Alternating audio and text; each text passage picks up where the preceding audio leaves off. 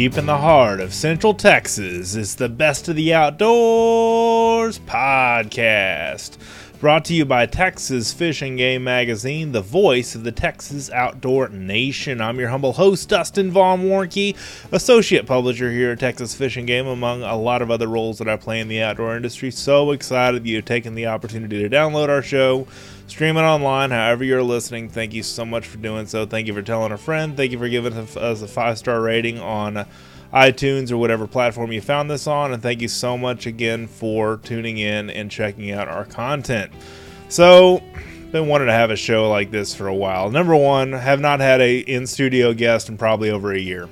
And what I was gonna do is uh, interview somebody local here in Texas, uh, you know, in my neck of the woods here in Central Texas, the Hill Country where I live. Um, and basically, then Mike Wenzel, who's the host of the Wild Hog podcast, messaged me on Facebook. Him and I are buddies, and I listen to his podcast quite a bit. And um, he basically was like, "Hey, can I come meet you in Texas?" And I'm like, "Yeah, sure." He was looking to come down here and possibly relocate down to Dallas or Austin or, or you know someplace like that, and in uh, in our neck of the woods. And of course, I, as a gracious host, I would I, I, always love to have. Him. But I said, while you're here, only one requirement: you got to do a podcast with your buddy Dustin. And so we sat down and did a little in studio thing here in my home office in uh, Leander, Texas. And um, basically just kind of uh, talked about the wild hog stuff, shot the breeze about um, the wild hog epidemic that we have today, and the situation of um, trapping or hunting or uh, whatever the case may be, you know, poisoning in some cases, which some people have brought to uh, to fruition, which is something as hunters are pretty much against, uh, kind of immunity in some regard. But it's a very controversial issue, and uh, that's what I like about doing this podcast is because I'm not afraid to cover the controversial issues. I just don't want to get into a shooting match over it, you know. And I could use another term for that, but I just don't want to get into a, a war, you know, of, of, people that are for it or against it. And I'm going to release this podcast as well on uh, the Texas Hog Hunters Association's Facebook page. And I love you guys all, Scott Dover and the whole crew over there, great guys. Um, they are one of the ones that are looking to do advocation for, I guess advocation is the right word. Uh, they're advocates for solving things in a natural way and not necessarily solving things with poison. And they fought the warfarin thing big time. They fought the um, the you know the, the, the main poisoning debate and how that could have a half life on other environmental species and uh, and the bad things that could happen from the warfarin uh, poisoning. And now that that's gone away, uh, sodium nitrates come along um, as a poisoning alternative, and and just you know you listen to a lot of anti-hunters and anti, uh, you know, a- animal activists, if you will, that talk about sterilization and stuff. And man, I mean, it, there are no easy answers here, guys. And so I just wanted to have a, a nice discussion about this and bring something to fruition that is uh, definitely a big problem in Texas and beyond uh, all over the South and uh, starting to creep up north And areas that did not have any feral hog issues uh, have feral hog issues now. And we're talking millions and millions and millions of dollars of crop damage and other kind of issues there. And um, I'm trying to do my part. I'm in the process of trapping some hogs right now on the property that I deer hunt on uh, by a cemetery close to where I live, uh, about 30 minutes away from where I live. So I've got a game camp set up there, and I'm gonna got a trap that I just set out had set out there today with my friend and uh, I'm I'm gonna start trying to trap some and kind of uh, eliminate some some hogs that way, free range, and then obviously there's high fence hunting ranches that that have hogs that you know are in an enclosed area that are patterned to feeders that you can obviously go shoot and get you some meat that way. Uh, just a ton of different ways. There are farmers that that pay to have you know them eradicated.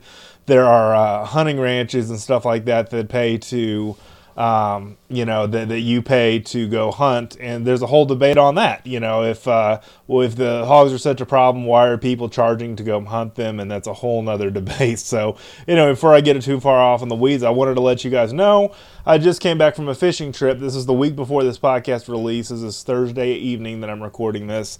And this podcast typically releases on thursday so it'll be the next thursday that you hear this on.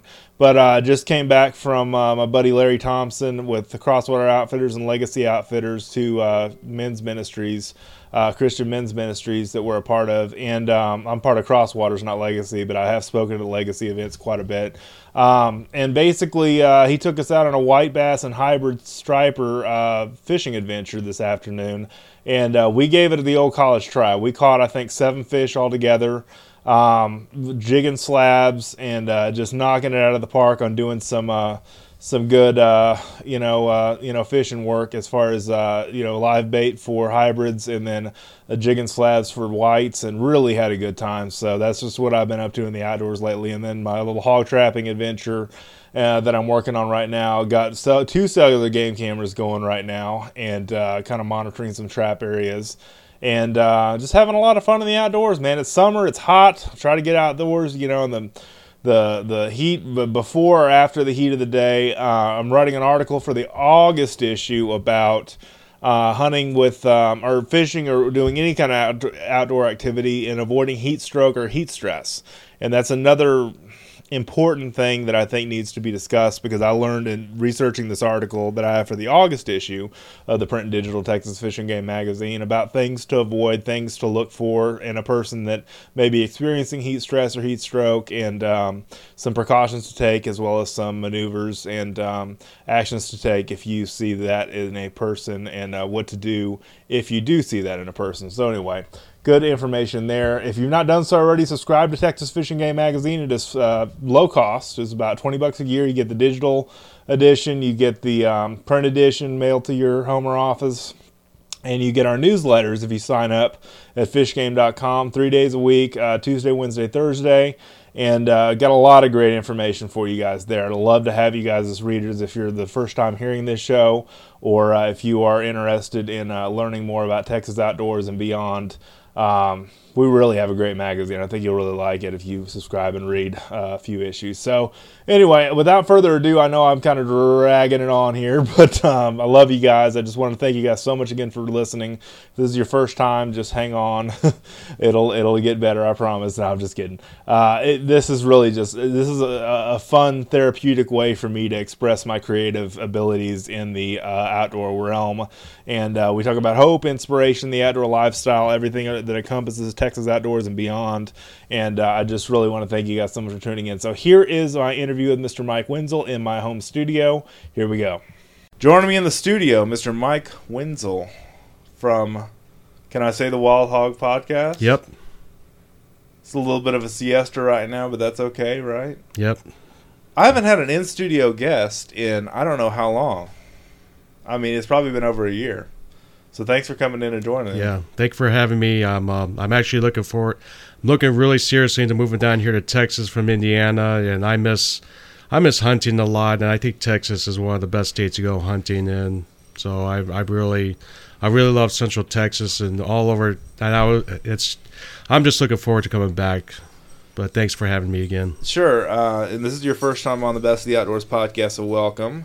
Um, and and you hunted down here for a number of years when you were stationed at Fort Hood. Give us a little bit of background there. Okay, well, I was I actually started my hunting experience after my second tour from Iraq, and I got I got into deer hunting, and I was uh, I was so impressed. I I loved deer uh, to go um, hunting after that, and then I had an interest in the hog, how hogs are, were uh, destroying a lot of the land out in Texas, and why they were reproducing so fast and and uh, how you and it's open season. So I decided to just um, go out on a hog hunt with a guide one time, and this was in Burnet, Texas, and he actually uh, had me on a stand. Uh, but I first night I was out, I could I didn't get anything. This was at night, but then on the second night, I was sitting on top of this uh, stand, and I got my first hog at night, and that was a pretty interesting experience. Uh, the only thing I would uh, advise is if a landowner wants a wants you to take only a boar, do not do do not. I would not do I would not do that because then you. I, I just took my first shot at the first hog with my light. Like a normal and, person. Would. Yeah, yeah. I would not. And after that, the landowner did not want me. Would only let me hunt varmint. So right. So learning experience. Please do not um, do not hunt hogs like that. Uh, I would either don't do don't do it if you Right. want to avoid that. So That's that's, my that would probably be my lesson that I would give to you. Right. No, that's good. I mean, it's uh, you know, we just think in Texas we're so overrun with hogs. I mean, it's one of those things that you you know, everyone you kill, like four show up to their funeral. You know, Yeah. I mean, or more. Yeah. Uh, every sounder can can uh, can start reproducing at six months. You know, it can re- reproduce twice a year uh, for the most part. I mean. You know, hogs are just an interesting, and I right now I have. I showed you some game cam pictures the other day. I've got six coming in, four shoats and two probably a boar and a, and a sow, maybe two sows, but it was it was uh, four, six hogs altogether, and um, free range. I just can't pattern when they're going to come, so I think I'm going to go trap them. Yeah. and uh, and do that. But the thing about I've enjoyed about your show when uh, when you were doing it was was the fact that the Wild Hog podcast was all about the biology, the conservation, why we should shoot ho- hogs, why we should you know conserve other wildlife by harvesting hogs, but also um, your your your thing about eating the meat, you know, Right. because there are a lot of people in Texas that just shoot hogs and let the meat go to Mhm. waste, but it's delicious meat, Yeah. and it's just something that I think that should be, you know. Uh, talked about more as Mhm. far as other things. Now, you and I have talked before we started recording about the um, the uh, you know the hog poisoning debate, which was a Mhm. couple of years ago. I didn't cover that that much on the podcast. I did, I think, a show on it once, and then uh, then it was kind of kind of went by the wayside. But you know, I mean, what do we do? I mean, I've heard a lot of people say about the wild hog population problem.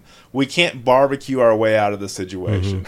I think it's too late. I I think Texas might be blessed and and might be cursed, but Right. I mean if if there's a shortage of pork, there's always hogs to hunt in Texas. So there, um, I would. Uh, I also wanted to um, add that um, you have to be careful about the meat. Um, if it, I saw that uh, in an article where there's if there's green stuff on it, that might mean the meat is diseased. Okay, So I haven't I've heard that before, but that's good to know. but yeah, there's articles that talk about how you have to carefully inspect the meat if you're going to butcher it so you don't get poisoned. I heard about in New Zealand, a family got poisoned from uh, from boars that were sniffing around some poisoned areas, and they can Right. go around anything. And it taints their meat, in other Yes. words, then, right? Yeah, so you got to be careful of what you eat. Also, kind of like if a coyote eats a hog, you don't really want to eat that hog because Right. it may have you know coyote Right. issues. Yeah, uh, and that's the thing, you know that that the warfarin deal was about poisoning hogs with the blue stuff, and it turns the meat blue. Mhm.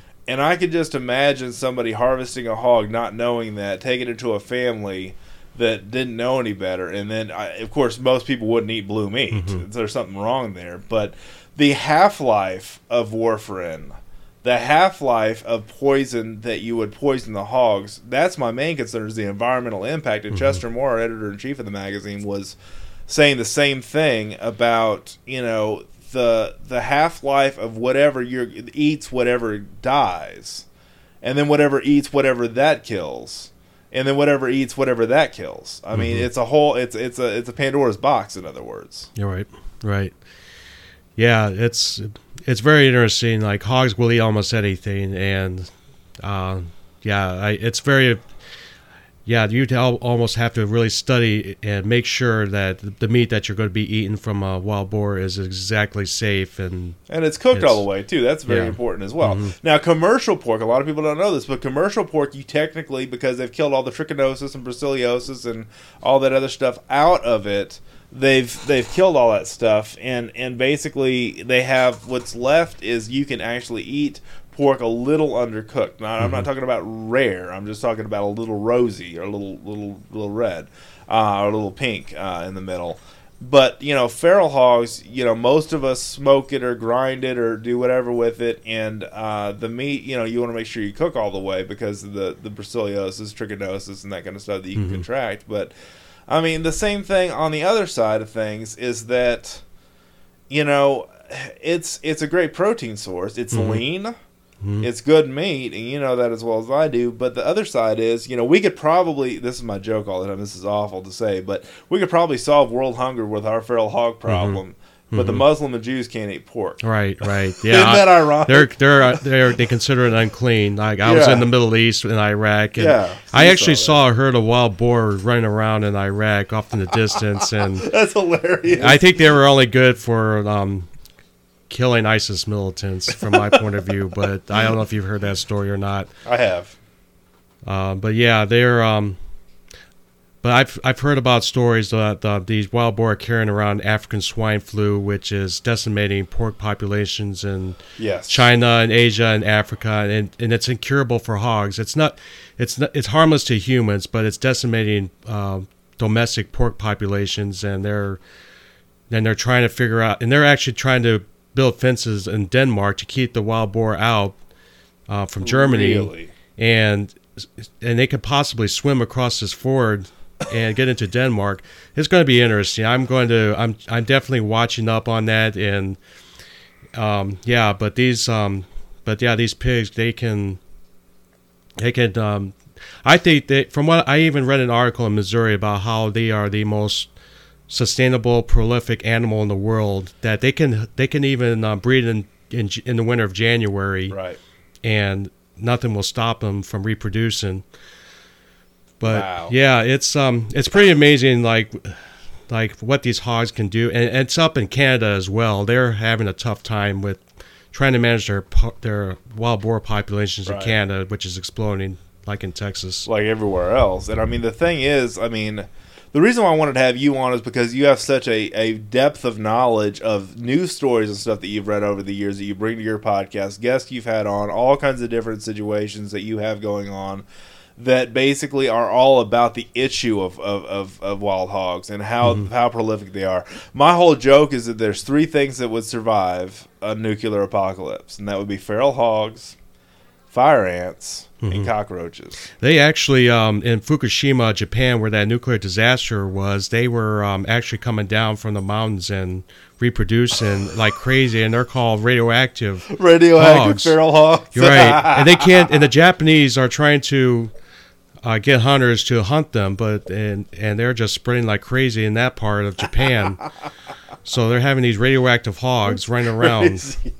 you can't eat It's- that meat. Yeah, you. right, right. So I mean, you know, it's just one of those things that radioactive hogs. Yeah. I didn't think we'd be talking. You could probably search show. it This online and find articles on them. Yeah, I'm yeah. not joking. No, I'm not. No, you're not. This is all real stuff, and that's the thing I like about your show is because it, it's it's real. It's it's uh, it's relatable because it's all kinds of stories and stuff about why wild hogs need to be controlled. Mm-hmm. But what's the solution, Mike? I mean, is there a solution?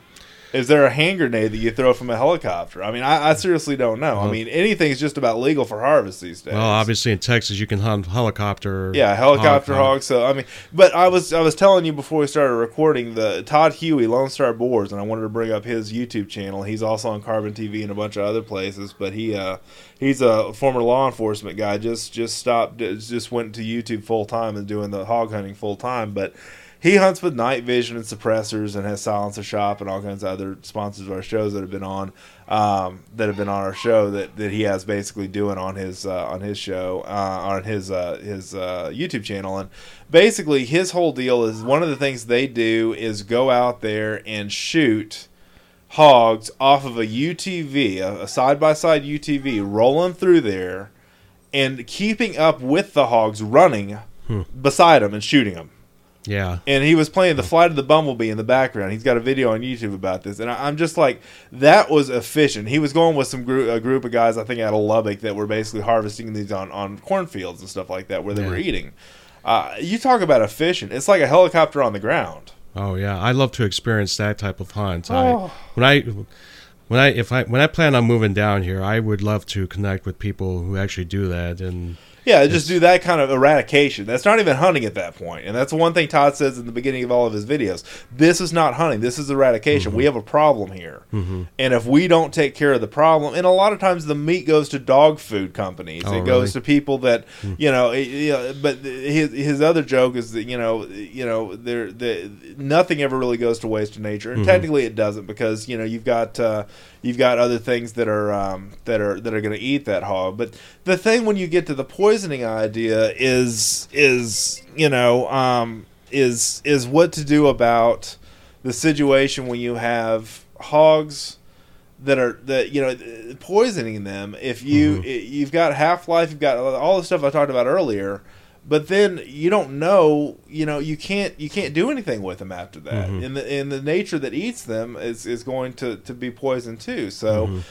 I don't think poisoning's the solution, but I, I think at the same time maybe what Oklahoma's doing right now is a Mhm. bounty. Like they're doing they're doing a thing where you if you if you uh, well I'm not sure exactly what they're doing. But basically, one of the things that they propose doing in Texas and Oklahoma and all surrounding states, you know, around here is basically doing a bounty or some Mhm. kind of a, a thing where you turn in a hogtail or something Mhm. and get something. I mean, we've talked about that as a solution in Texas, but I don't even know. I mean, I think if you if you get a trap or Mhm. something on your lands, you could trap and kill them. Um, I just think there's better ways than poison. That's my whole point. Yeah. And it's a whole debate, and I don't want to get in a whole you know thing with it, but uh, especially with the listeners of the show. But I mean, I I think overall, I mean, I, I think we can unify in doing something together to manage the Mhm. problem. Yeah, I'm sure that they're studying ways and with their try when they're trying to test the sodium nitrite Yes. on the hogs Yes, and they're trying to that.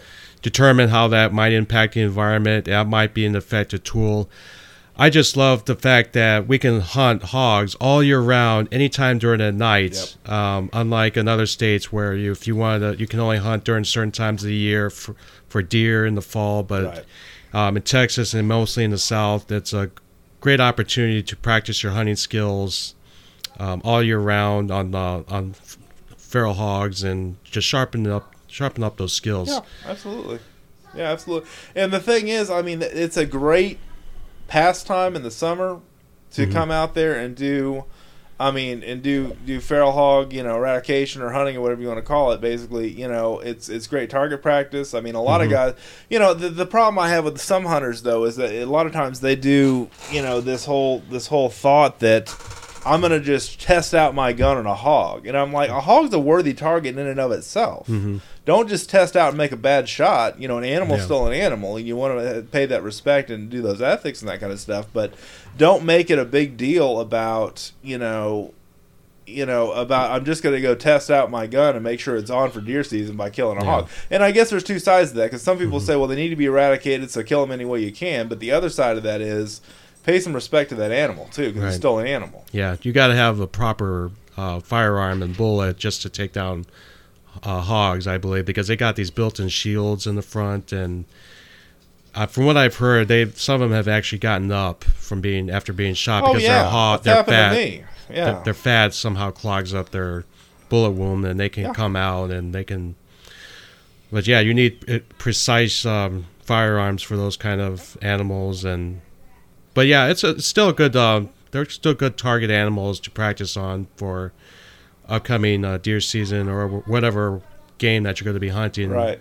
You talk about that a lot in your show, and I think it's just very important to, to consider the fact that all the all the things you can do to eradicate the hogs still may not make a dent in the population. I mean, I Mhm. don't know what the answer is, but the billions and millions of dollars that people, you know, experience at least the millions of dollars in Texas as far as agricultural loss and everything like that. Mhm. I, I don't think. I mean, the thing that companies are coming out with now are these live traps that basically drop a corral trap on on a group of hogs, pour pour a, a bag of corn in the middle. The hogs all come in, feed that one little area, drop a trap. That's efficient. hmm And then some of those videos on Facebook. You ever watch some of those videos of the trap dropping on Facebook Yeah. and the hogs in the Yep. middle, and they Yeah. all run and start bouncing off the Yeah. fences? They're all trapped in. It's hilarious. Yeah, I keep. Um, I've listened to. I watched in the. I'm sorry. I read an article on the, where in Missouri they are. You can't. Uh, you can't hunt hogs on public land, um, but they trap them. And they there's there's some landowners that are contesting that. They're saying that even though they claim that they're doing a great job of uh, trapping large numbers of hogs, some of these landowners are saying they're not seeing that. They're they're really exploding in some areas. Yeah. But yeah, I don't think there's going to be. There might not be an easy solution for this hog, hog problem uh, that's going to be growing. But it, I mean, it's going to be interesting. I think it'd be. I think more people should get into hunting, and it's there's been research and books out there that proven that hunting actually benefits the environment. But yeah, hog hunting it, it it's variable because hogs Right. are smartest one of the smartest animals and they can breed like crazy like mice And like it's- rabbits, like Yeah. kittens. Yeah. they reproduce like crazy. And, And- I've talked about that before too. I've talked about that with Axis. I've talked about that with Aoudad, our Mhm. exotics that we have here that reproduce like like uh, like uh, kittens and. And there's there's nothing wrong with that. It's to the point of you know nobody complains about well a lot. Some people complain about the the world of axis deer and how they're displacing whitetail and other Mhm. native game, javelinas, that kind Yeah. of stuff. How feral hogs are displacing javelinas, that kind of stuff. But the same thing is, you know, I I think that you know hunting them and at least enjoying the outdoors with family and doing things like that that are important around things that are um, that are beneficial to us as humans and to the environment. It's kind of like bow fishing we talked about in the last episode. Getting those animals or getting those animals, getting those the, the carp and the and the buffalo and that kind of stuff that's sucking up all the bass eggs is good for the habitat mm-hmm. overall. But some people still say, "Oh, but you're shooting fish. What if you shoot the wrong fish?" And I'm just kind of like, "Yeah, but it's for the greater good." You know what I'm saying? I mean, it's not just for you know, I'm just going to go out and shoot whatever. You know, you've Mhm. got to identify the fish and that kind of stuff. And, and so, anyway, I don't know where I'm going with that, but there you Yeah. go. Going into fishing. no, my, my point, my point really is, you know, that it's for the greater good. Right. And hunting of any kind, however you do hunting for wild hogs, is for the greater good of the environment. hmm And just like bow fishing is for uh, you know invasive species, you know hogs are definitely an invasive species. Right. And it goes without saying that you know Chester Moore, our editor in chief, has talked about this on his his uh, articles before. Has written about this on his articles. He calls it the Texas Hog Sanctuary, which are places like the national forest and places like that that you can't hunt hogs at night. Right. I was actually um, re- on, on the Missouri article I read that there's part of the year during deer season where hogs are not hunted or somehow not, not allowed to be hunted Right. on these refugee refuges, and it gives them time to breed and reproduce. Tell me that's- how, how that makes sense. and now it's and so that's how they're possibly spreading around in some parts of Missouri where you can't hunt them or you they're off limits, but they're given time to breed. So if you're going out to hunt them to pre to, or to prevent them from breeding or spreading around, that might be a reason why we should hunt them. Yeah, in- in I mean, to- uh, otherwise it's just like that's why I was bringing up that point with Chester's article because you made the point earlier about not being able to hunt them during certain times. Right. And if we want to get rid of the situation, if we want to get rid of the problem, or not really get rid of it, but manage it, and I think it's said that you've got to take a third of the population out Yes. of the gene pool to manage it even and keep it from stop it from growing. Well, that's not even happening. Yeah, I think it's seventy percent of the population. Yeah, yeah, it's crazy. Like to really get it down. Yeah. But I mean, and it's it's I, I I relate it to axis deer. I I just got a text I was telling you about of a guy that has about hundred free range axis at a time on his land in Tex in Mhm. part one part of Texas. They're not going anywhere. If anything, they're going to grow in numbers. So we've got to do something to you know. The only question is what that something is. A lot of times, so I think I think it's just healthy, and that's why I wanted to have you on the show because I think it's healthy to have that discussion about wildlife conservation. And one of the things I've talked about before on this show, and Jackson was the first open entry to this category of the Boars uh, Boars of America record system, B O A R S. Yep. And that is the system that Chester Morris started about conservation and about wildlife management with scoring hogs that have, you know, decent sized tusks, especially boars, um, that basically, you know, go into a record book. And I think something like that. And then also, if you, uh, if you, right now, if you, you get a certificate that you can frame, it's frameable certificate, and you get one of Chester's signed copies of his books, Hog Wild. And it's just like a push that I think is healthy for go out and harvest some hogs. Jackson got his with a knife. It doesn't matter, you know, uh, however they're harvested. There's a category for them. But I mean, go out and have, you know, a, something like that. You know, maybe have a, a you know, th- they're they're hog dog competitions all the time. Right. Maybe we do, you know, something based on weight. Hmm You know, for for and maybe there is stuff like that now. I'm not that keen on it, but there there's hog hunting competitions going on. But I mean, we need to have a big old barbecue every single weekend, man, and Mhm. just and just stack them up like cordwood. You know, Yeah, I yeah. mean, I, I've heard uh, also I've heard a lot of biologists say you can't barbecue your way out of the situation, but I still think there's there's very pliable ways that we can use. And, and, and the boar scoring system is the one that I brought up because it is such an awesome system that basically helps eradicate hogs, but also give give power to. Uh, you know, Jackson's ego was huge after he got that certificate. He felt so proud. I was so proud of him as a dad you know that that he got a hog you know Right. and and that he got recognized for it so i think recognizing harvests like that and recognizing things that are going to be um you know that are going to be beneficial for the environment by also taking hogs out of the environment is good Right.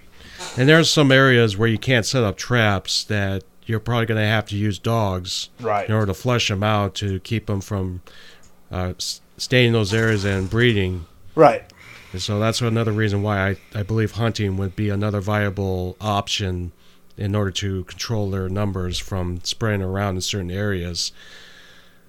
and and I believe I don't know where Chester got this from, but one of the things he talks about a lot with our um, with our sales meetings that we have with people is hogs have surpassed deer as far as harvest now. Mhm. People have killed more, which is no surprise. But I mean, the fact that you can hunt them year round, you can hunt them during night. There's some states you can't hunt at night at all, like you were Right. talking about. But I mean, uh, what what are we stopping people for? I mean, in other states, you know, in Texas, it's it's a it's it's the wild wild west out here with with hogs, but uh, not in in some of the refugee areas, you know, that are off limits for hunters at night. Right. It may, if they start to see populations explode, um, we'll see if, if what happens in Missouri if they're going to, if they really are going to be explo- uh, if their populations are going to be going down. Yep. Um, but where I am in Indiana, they're starting to see hog populations start to pop up in certain areas. They're And not going down there, right? I don't think so. They're No. they're going. I mean, they're continuing to be prolific. But like Yeah. you were saying, prolific animal, Yep. survivability. Uh, feral hogs, goats, and cats are what I understand can be the most that can turn feral and they can survive the best feral. Yep. Feral hogs are the biggest problem because they're so prolific. Yep. And sows can start breeding Six as months. months, six months. yeah, Yep. 6 mhm. months and twice a year. Yep. Yeah. So it's like an exponential problem that is going to be spreading in the years to come, and and it's going to be it's going to be an interesting uh, solution or interesting situation that we're going to be faced with. Uh, but as far as we hunters are are concerned, it's it's going to be a, a lot of fun hunting them and Oh, for sure. and having the barbecue. And that's what I love about your podcast is it's all about you know the the let's go out and get them guys. You know that's Mhm. your call to action with just about every show was let's cook the meat and you know Yeah. have a party. You know let's Yep. let's eradicate because it's a big deal and that's why I honor you about having a podcast strictly dedicated to hog hunting. And I know you want to kind of get that restarted as far as having it more about hunting and stuff. But I mean I think it's people like you that I love about what you're doing and what Chester's doing and people like you are doing is that you're advocating for a, a problem to be solved. Right. As, lo- as well as having fun doing it as well. For sure, uh, absolutely, and that's part of the deal. But I'm just saying, not everybody's doing that. Right. And they need to, I think more people need to get educated in um, the benefits of hunting because I believe somehow, I think there's some areas where hunting is actually going down and people are kind of having different views on hunting. Yeah. So we need to get more into uh, educating people about how hunting can be fun and how it's beneficial to the environment. Right, and I mean, I was we were talking before the show started.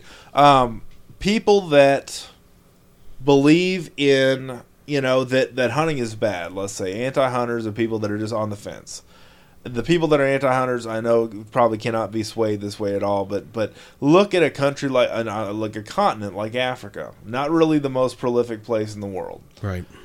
If it wasn't for hunting, it would be a lot worse hmm because you feed the villagers with the meat you harvest, the money that's brought into that village, the the the, the conservation as far as the prolific nature of those animals. Uh, if there was no hunting or hunting was not there, everybody would knock down all the fences and kill everything, and there'd be nothing left, and they'd really starve. Right. You know, I mean that that would be a big problem. But I'm just saying, a lot of people don't look at that side of it. They go against SCI and DSC and, and HSC and all these other conservation organizations that are all about you know uh, uh, Safari Club International and places like that that are that are that are really looking to, to do anti-poaching legislation and that kind of stuff in, in Africa and, and those kind of things. Hunting is the reason why there's value on those animals' lives, and that's that way in Texas. I don't know if you're familiar with this because this this happened back when you were around here. Um, Oryx, Dama Gazelle, and Addax. Do you remember this with the exotic world? they were on the no shoot list. They were on the endangered list in Texas. I don't know if it's the endangered list, but you couldn't hunt them without a permit. Okay. Okay. And the thing is, Ted Nugent and other guys came out and basically advocated for, hey, hunting is the reason why these animals have value and why they're prolific in Texas to begin with. Yep. Yep. Hunting is the reason why there's value. And I've made that point on this show a lot. I know a lot of you listeners that are listening to this have heard this before, but the thing is, I mean that that's the biggest thing that, and, and especially when you talk about hunters for the hungry or hunters harvest or places Right. like that that are taking the meat. I, I talked to a, to a bow hunter the other day that had a program, I believe in Virginia or West Virginia. I want to have him on the podcast too, and he basically, uh, you know, had a lot of a lot of anti hunters come out with them because they were in neighborhoods and parks and stuff like that doing urban hunting for deer control. Right. They didn't have hogs as bad, but I'm just making this point.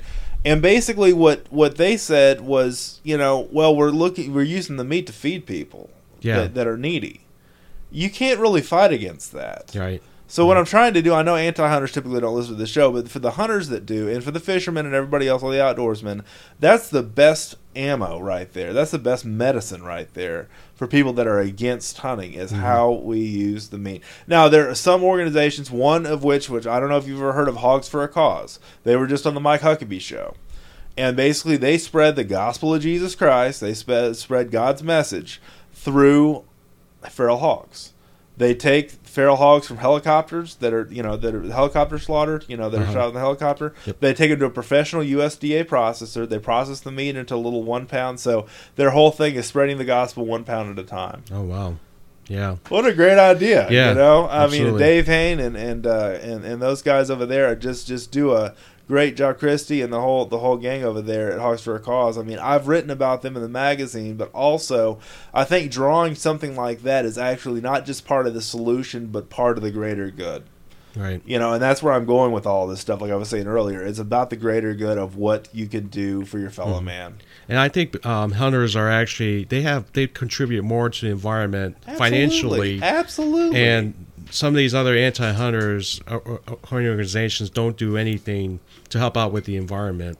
What's the last thing that an anti-hunting organization has done to benefit? You know, the uh, look at the hunting license sales. Look at the um, the the taxes that we pay on our hunting gear. Yep. I mean, all of our hunting gear we buy. The the Pittman Robertson Act, I think, is what it's called, and and all those taxes, excise taxes that are put into you know different things. And most of the the, the listeners of the show know that, but there, there's plenty of, of documentation and plenty of, of facts out there. I think that can help us in our case of you know of hunting. You know, for hunting. Period. I think what you brought up is a great idea. Yeah, I uh, I know I told you earlier about a book called The Politically Incorrect Guide to Hunting or PIG. I'm gonna It check had- that out. Oh, it- it has the a- acronym is PIG. Okay. Yes, that's I I, I know. I, I when I saw that, I I was um, amazed. It has a it has a drawing of a little pig right on the um, outer edge of the book. You didn't tell me the acronym earlier. Yes. The acronym. Yeah. that's funny. So if you really want to um, give out facts as to why hunting benefits the environment, then buy that book. On you can buy it on eBay or wherever, but it's called the Politically Incorrect Guide to Hunting. And you've got you've got all sorts of facts and research that tells why like hunting hunting animals actually benefits the environment when uh, and it, yeah that's your that's that could be a great uh, guide that you can show people that's and- good. yeah That's good. I mean, it's a solid point to make because a lot of people, you know, think poisoning or sterilization. You remember the deal with deer sterilization years ago? That's what a lot of the anti-hunters want to do is sterilize the deer. Yep. They're just going to grow more deer. I mean, well, you can't sterilize them all. Yeah, What are you going to do? Put a dart in them and sterilize it so it doesn't reproduce anymore? I think uh, it's going to cost a lot more. They- that too. Yeah. It's actually in the politically incorrect guide to hunting book. I think they talked about that. But why Oh. not like shoot the? Why not go hunt the deer, harvest the meat, and give it to people, needy people who yeah. need it? Yeah, for sure. So I mean, I think you know stuff like that, and like Hogs for a Cause. I know there got to be other organizations in Texas and elsewhere that do hog hunting for ministry or do hog hunting for or, you know hog eradication for whatever. But I mean, it's it's it's so vitally important that we look at ways like that to make it meaningful for mankind. I mean, that's Yep. kind of a really big picture. But what Hogs for a Cause does is basically, and I think their website's like hog, hogs for a cause or dot .org. I'll put it in the show notes. But what what they do is is is a simple example of you know feeding people and spreading a message Yep. with uh, uh you know with it, and it's it's kind of like the saying I used to say when I hunted hogs a lot back in the day was we're we're taking nature's problem and making it into a tasty meal. You Yep, know, yep. I mean, so There's nothing like nature's meal. It's more know, natural, no hormones, no hormones, no any of that stuff. You make sure you cook it right and you're in good shape. And I mean, I uh I just it just gets to me, man. I mean, it just gets to me. So, I mean, that's the thing that I that I think that people need to realize is that you know there there are other things you can do besides just letting that hog lay. There's places you can you know I, I, there need to be more places where you can donate them and stuff like that. That's one thing I wish Hunters for the Hungry would do more of. Right. And then you know even though I love that organization and support them, um, and you know Hunters for the Hunters Harvest and other organizations like that, from what I understand, do take feral hogs. But I mean it, it's just a simple thing. But your neighbor, I mean, there's plenty of times a lot of my friends that shoot feral hogs, they give to a needy family they know Yeah. in, their circle of influence, you know, or whatever the case may be. I mean, there's there's places you can go with this, and um, you know, I sent you a picture the other day of a feral hog that we got trap caught that I uh, split down the middle, butterfly style, you know, uh, from from long ways, and uh, and and got two sides of meat to throw on the grill, and uh, you know, and and uh, and cook and uh, slow cook. But I mean, it's it's really just about you know enjoying the outdoor lifestyle, but also trying to solve a problem or Yep. trying to do your part to solve the problem, whatever that is. Yeah, yeah. And I, from what I've heard in um, China and Asia, this African swine flu, and in Europe, it's decimating their pork population. The price of pork might be going up uh, because of the shortage or the shortage of pork because that's of that. not here though, right? Not that's only here. in that in the African Asian continent, right? I think I believe so. okay, I was just Uh, curious. you know more about that stuff than I do. Yeah. I don't follow the news as close as you do, but that that's fascinating. Yeah, and so maybe there might be a big demand for wild boar in the future, like China or or, or some of these other Asian. It's the number one protein choice around the world. That's interesting to Yeah. know. Yeah, and so if they have a big demand for pork in that part of the world, maybe there might be uh, so maybe trapping them or hunting them to bring Live. to send them over to that part of Yeah. the world where they are where they there's a huge demand for pork. It could be uh, something to look into and why we should be hunting and trapping these hogs, and Right. maybe making an industry out of it or something. It, it's an idea that just Right. came to my mind. Well, and, and uh, to, to your point, to your point, there are buying stations in Texas that will take. I mean, and I think that the, the going rate was really low for a while, but as as time's gone on, that you can still get some money as a, not a bounty, but you can get some money as a as a um, you know as a as a as a as, as a as a as, as a as a payment for your hog. You know, Right. if you bring it in dead or whatever, you bring them in live or whatever, and they harvest them, they send them off to France and Europe and places like that. France is in Europe, but Yeah. uh, and and and they, they, they use it for, for, for meat for fancy restaurants. Can you believe that? Even though they're running around and destroying feral hogs. Destroying know? vineyards and there's Right. some beaches. Um, yeah, Well, and that's the thing I like about having you on the show because you you study all the stuff that's going on in the world. I mainly am Texas centric, you know, in the U.S. centric, but you're talking about stuff from all over Missouri and Indiana and all over the world, all over the nation, and all over the world. Because I I didn't know it was the number one protein choice in the world. Yep. But if you think about Asia has okay, China has 1.3 billion. We in America have around 350 million. India alone has 1 billion people.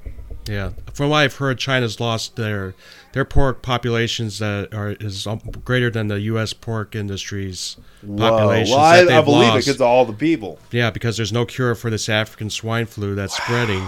So I know a lot of listeners may think we need the African swine flu here, but that that, that would be Well, that would be bad. probably too. not. It's gonna.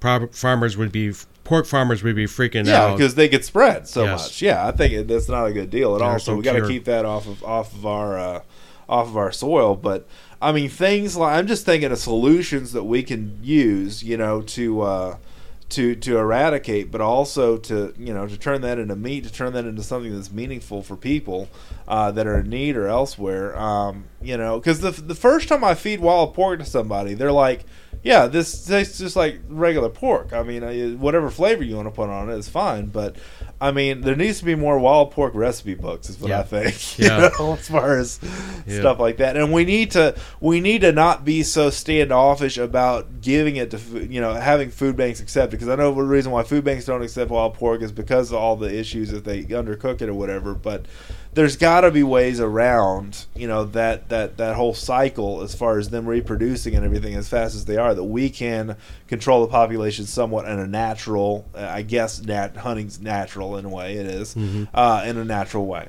Yeah. that's my whole point Yeah, yeah. Pork is um, unlike cattle, where they only give off one calf per cow every nine months. So it's like pork. Pork, it's spread like females can give off like a litter every six months, and that's why it's how many how many in the litter though probably I'd say ten to twelve. I don't know. Yeah, that's That's what not I'm thinking. sustainable, man. Yeah, well, I just I, that's why I think that's they're spreading so quickly, and and that's why farmers like to use them as the number one protein choice to feed populations like China and and uh, all over Asia, where there's so many people that want protein. Right. That don't have meat or access Right. to beef or anything like that. Right. I, I'm just saying, and I'm just going to say this on the show. We take for granted that we have ample protein sources in this world, Right. in this country. Okay? The rest of the world doesn't eat a lot of meat traditionally, comparatively to, I'm not talking about Europe, but I'm talking about mm-hmm. Southeast Asia, stuff like that, because it's not as plentiful. right.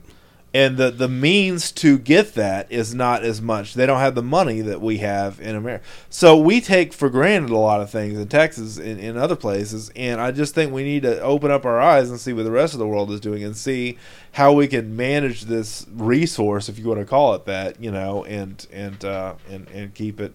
But this has been a good conversation. I'm just I'm just trying to think of ideas of of ways that we can control you know the the population without without poisoning it you know Yeah. i mean it just it seems like that's the most obvious answer is to is to to hunt all we can trap live trap all we can sell all we can give away all we can you know um so there's my there's my two cents on that Yep. but I mean, and I'll, I'll have this podcast go in the Texas Hog Hunters Association group on Facebook. Here's the other thing I'm going to tell you, Mike, and I talked about this earlier. Some social media platforms, which may or may not include Facebook, are censoring hunting and live sale animals and um, and and and trapping and all those things that that have to do with live animals. Right. And I'm thinking that that's part of the problem and not the solution, especially when it comes to advocating for feral hogs. One of the better organizations out there is the Texas Hog Hunters Association. Are you a member? I forgot. Yes, I am. Okay, cool. I actually have a sticker on my truck. Good, good. I didn't look at the back of your truck yet. So, um, but that that you know that's an avocation organ. Uh, avocation's even a word. Advocate organization for the the uh, the management of this resource and and uh, that's, that's getting out of control and and it's a camaraderie of guys that really care about the sport. And it's a really good organization. I met Scott Dover, the founder of that, and they were really really proactive with uh, the hog poisoning stuff. They they spent money to go to, to, to Capitol Hill and uh, not Capitol Hill, but Texas State To state. Capitol Austin, and do really you know really a lot of a lot of advocating for not poisoning and then you know doing it more natural ways. Yep. Yep. Yeah, So- I if this hog if some of these people who are anti-hunters maybe they if they see some of these hogs running around and they, we can't can't take out as much of them away with this trapping and they're going to want possibly want but who knows in the future No, who knows? Yeah, absolutely. But I'm just saying that it, it makes sense that we have, you know, ways and organizations like that that, that that help with the you know with with the eradication, but also with the whole mindset of hunting is a helpful thing that helps the, the you know people eat. It helps people uh, have fun in the outdoors and do healthy things in the outdoors okay? Um, I, i've said on the show many times kids that hunt and fish don't steal and deal you Right. know? Uh, what i have the problem with is that you know some organizations or some okay i'm going to say this uh, some social media platforms are banning groups like uh, you know a, a, a group on a social media platform like uh, Texas Exotic Hunting Reloaded that that that page got taken down Uh, it was uh, 51,000 people, 51,000 hunters. Wow. And, uh, you know, I know not every 51,000 is involved, but they had 51,000 people in that group. And uh, that's just a small portion of the people that hunt in Texas. But, um, you know, censoring that kind of stuff. And so a lot of people are going to this new platform of MeWe, and I'm on there, and uh, you can find me there. Uh, and, you know, but it's, it's, it's one of those things, you know, I do live animal sales, and that's one of the things we don't sell hogs, but I mean, we do exotics and, and other animals like that uh, axis and, and Aoudad and that kind of stuff. And basically, you know, that's starting to go away too. Right. And it's just like, why would you censor something that's healthy for the environment? If you don't understand, because they, their their concern in this social media platform I'm talking about, uh, which I'm not going to mention any names, but uh, you know, their concern is the welfare of the animal which Yeah. I understand. I do understand. They're concerned about the welfare of that animal if it's bought, sold, traded, whatever the case may be. But what if you rehome or adopt something which is completely legal now, and it's not it's not kosher? It's not a good deal. It's not a good fit. How is that any better than banning live sale? yeah, that's that's an interesting issue. I don't think I've ever like ever came across that myself. I just don't think it's fair. Yeah. I just don't think it's fair at all. Because at the same time, I mean, you have the you have the side of people that are that are wanting the welfare of the animal, which I care about animals. You see my animals here Yep. at the house.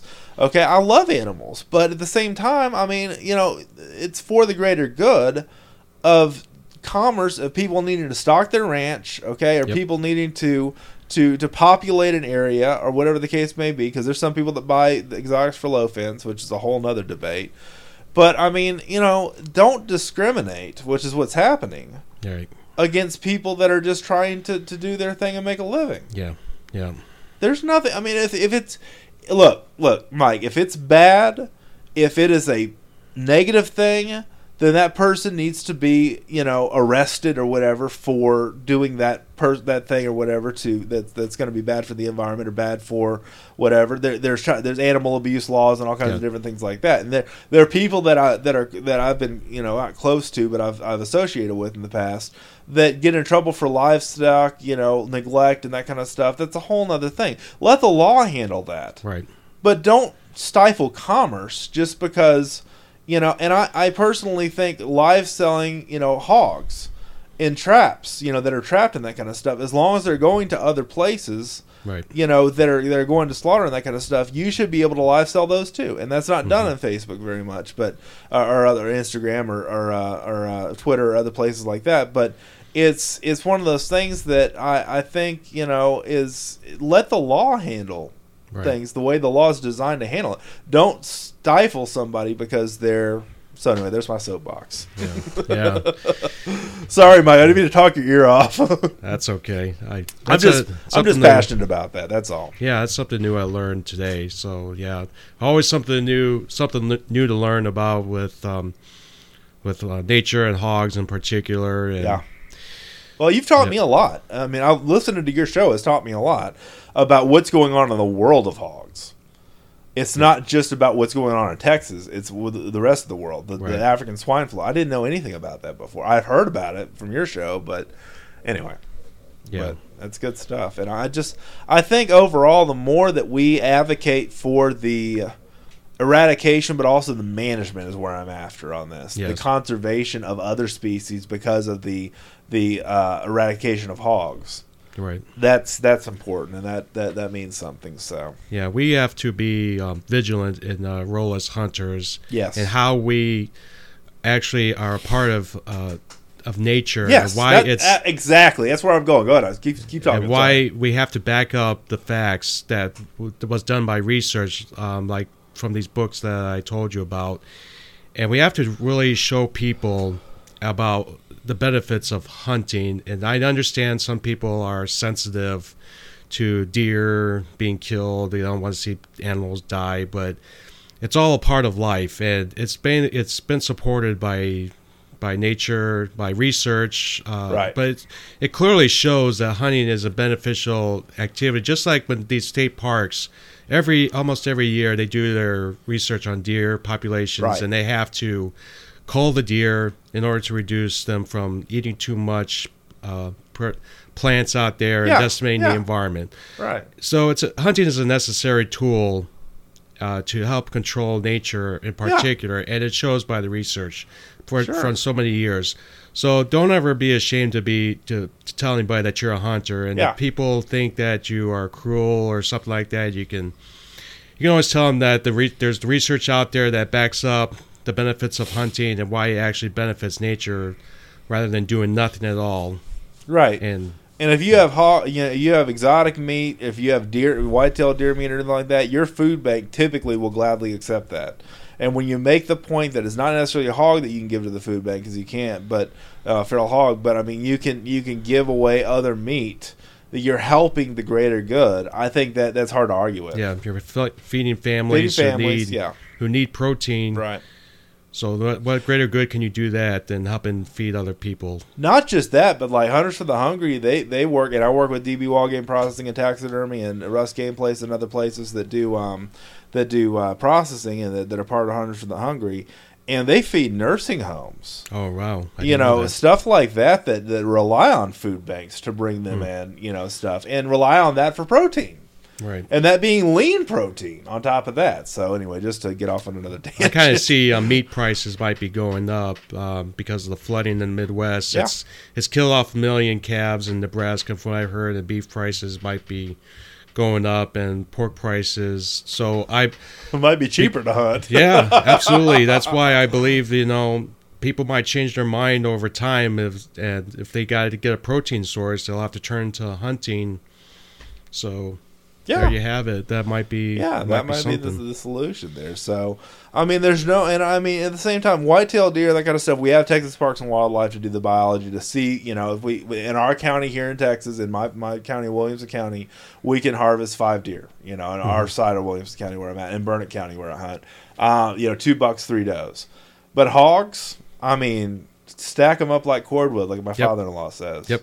You know? Unlimited meat source. I mean, just you got processors that'll take hogs. There's some hogs that don't take pro- that, that, some hogs, some processors that don't take hogs in the uh, in the in the during deer season. But I I think they all should because we need to have a place to go with this stuff. And if Yeah. you got people that are paying money to get their stuff processed with you, why not take the hogs too? yeah. And, yep. and there's one processor that I do websites that I work for that does not take hogs during deer season, and I, I just don't understand. They don't want to mess with with you know dealing with two different species, but I'm just like, man, come on. I think in Missouri that it's in conservation areas you cannot shoot hogs during deer season, and some people are fighting against that because it gives hogs a chance to reproduce in Yeah. those areas. Yeah, all they do is prolificate more Right. hogs. I mean, they make more little bitty pigs. It's going to spread around. Bacon seeds, baby. You Yeah, know? yeah. I mean, so, I mean, I, I just I've wanted to have a show like this for a while, dude. And I'm just so glad you visited Texas and came down here to see me. And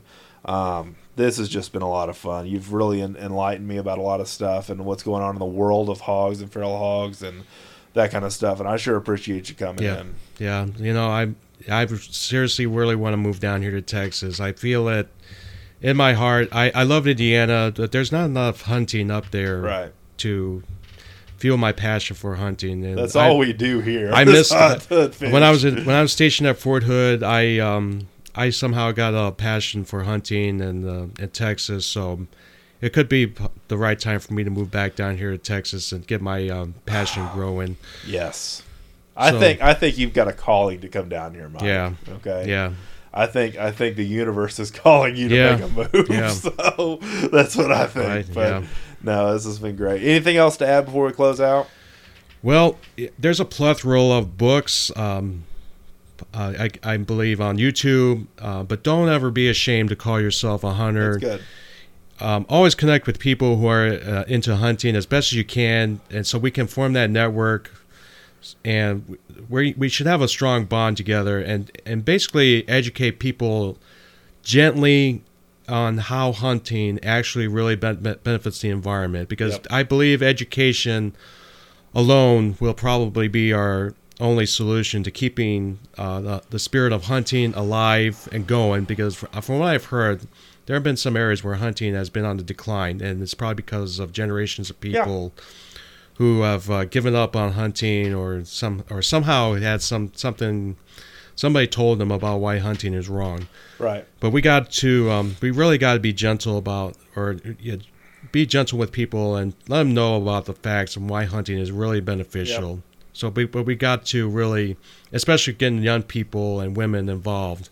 I think women are probably going to be getting more involved with hunting. Yeah, that's the future too. I mean, if you get them involved, you got the whole family. In a lot of cases, you got the kids and everything else. If you get the wives involved, you know, or just young women that don't have a family yet. Uh, and there's a bunch of them. You know, Sellmark's got a gal that works with them. I forget her name right off the top of my head, but um, and Pulsar, and they've got gals that do uh, that do stuff with them. And I mean, just getting women in the outdoors is great. It's something I'm passionate about. And then, uh, you know, getting our kids in the outdoors, and and you know, it's a whole debate on uh, Texas Hog Hunter Association Facebook page about our Facebook group about, you know, ah, you know, why do I have to pay to hunt hogs? And the thing is, you've got landowners that feed, they've got insurance, they've got other things like that.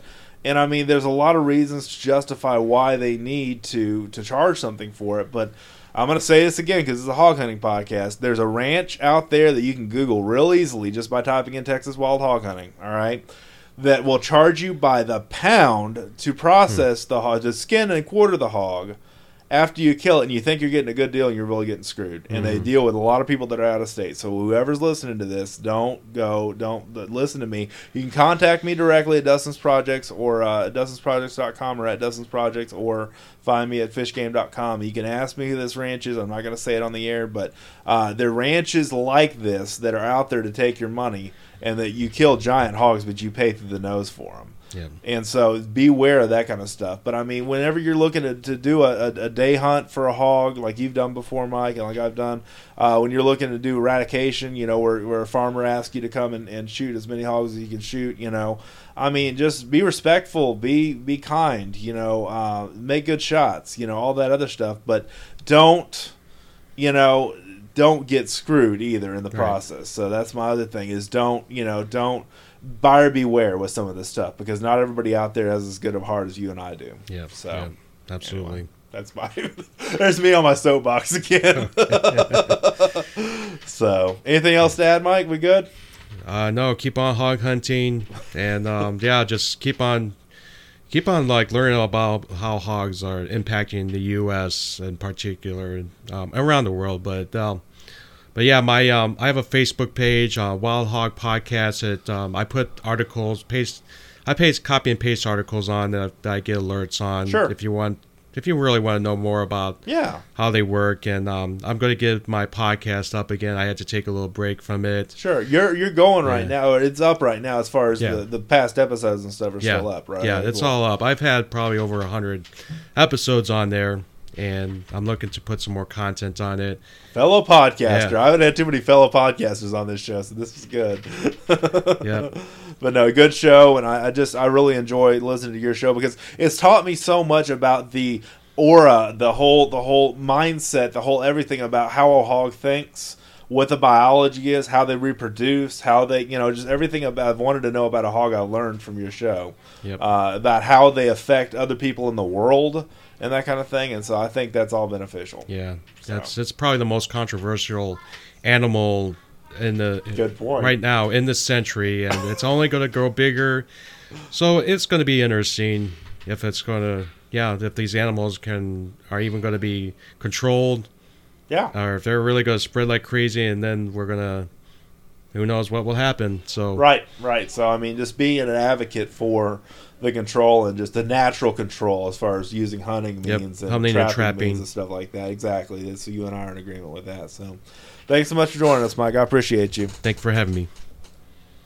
And there he goes, ladies and gentlemen, Mr. Mike Wenzel. Check out the Wild Hog podcast. Actually, just as soon as I uh, was hitting record on this, he had just released a couple of episodes on his show. Uh, I kind of encouraged him to get it started back up. His last shows were airing back in September, and he uh, kind of shut it down for a little while. And I encouraged him to get it started, and he did. He got started again for, um, and he's really seriously moving, thinking about moving down to Texas. So uh, good uh, Iraqi war veteran. Um, just a really great guy all the way around. So check out his podcast, the Wild Hog Podcast, um, and and just you know advocate for this stuff, man. Go out and hunt you some. Go out and trap you some. Go out and find you some hunting land. uh, some some farmland, some some areas that need to have these things absolutely um, you know annihilated and get you some wild pork in your freezer. A lot of good opportunities to do that, whether you pay somebody or somebody pays you.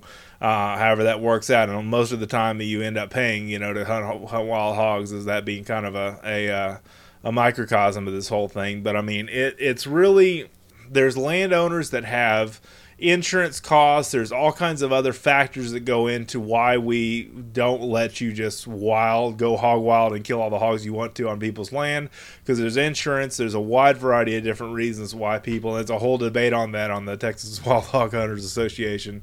Um, but um, you know, it's just it's, it's an interesting discussion to have how to solve this problem, how other countries are solving this problem, the issues that they're having with the Asiatic or the Asian uh, swine flu or, or uh, uh, yeah, swine flu, and and you know the the the implications with that, and what would happen if that got into America, and what would happen to the, our commercial pork populations, that kind of stuff. So, definitely some good things, and I just hope that you took away from this podcast today that there's a lot of different viewpoints on this. I'm not trying to tell you one way's right or the other is right uh, or your way is wrong or whatever the case may be. I'm just trying to spur an intelligent conversation about an issue here that faces that we all face as outdoors people because what feral hogs are going to continue to proliferate. They're going to continue to breed.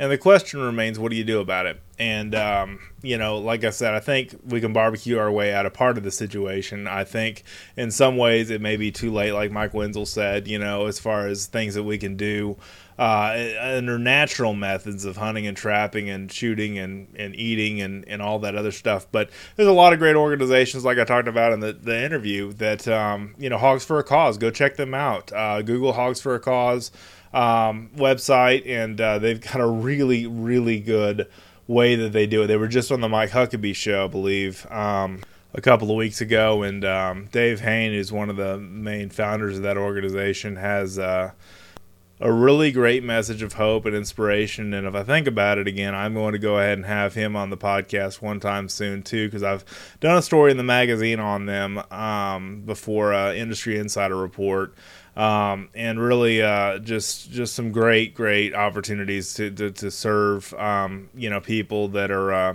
in need of some hope you know um, and and to, to, turn nature's problem into a tasty morsel of food to give somebody hope and inspiration and um, you know uh, something that, that that they can eat you know something that they can take forth and uh, and and enjoy and use as nourishment and protein and also get the gospel message in return, uh, which is one of the main aims for Hogs for a Cause. And organizations that that exist like this just really inspire me. That there is hope, there is love, there is a lot of um, you know really great opportunities. And, and the parent ministry to crosswater outfitters and hogs for a cause is uh, hogs for a cause is um, uh, Hope for the Hungry, and they basically work worldwide with uh, children from Haiti, families uh, from overseas, families from uh, you know just all over the place, and have a, a, a, umbrella of different organizations that basically go out and serve the world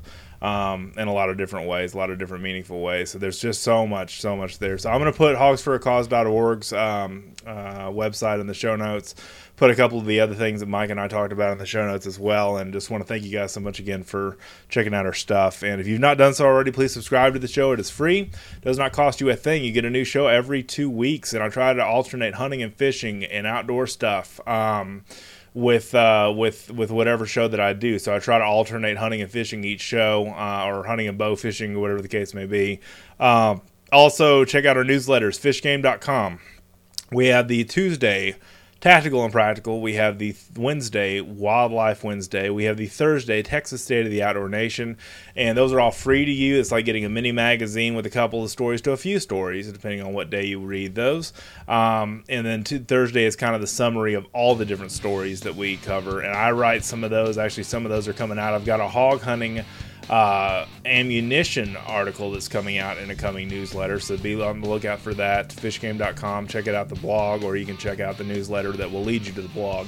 Uh, you can see that. I've got one called Loaded for Boar, Packing for Pork Chops. Um, so I've got that one coming out, and then I've got another um, uh, article on a, a, tripod that I've been using. I've got some other articles on some online stuff I've been buying from Amazon for the outdoors that I've been using, flashlights and cameras and all kinds of different stuff that I use in the outdoors. Um, that I've used to to help me do what I do better, and I think that will help you do what you do better as well. So definitely be on the lookout for those.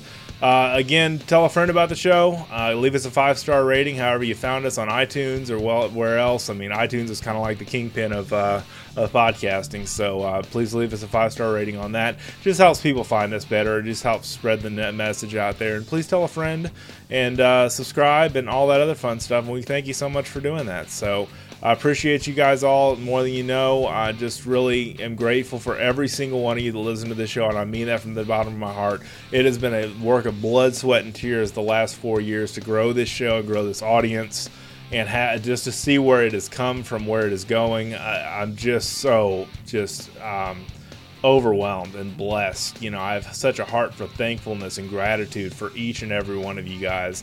Um, and this is just a great outlet for me to, to kind of get my creative juices flowing. And I don't think I'm ever going to run out of stuff to say. I always thought when I started this podcast, well, what if I already covered everything? And I'm like, there's never going to cover everything. You're never going to cover everything because there's so much to talk about in hunting and fishing and saltwater and freshwater and hogs and deer. And I mean, all that stuff encompasses the outdoor lifestyle.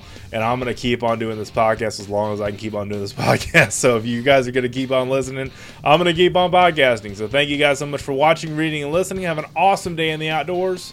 We'll see you next time.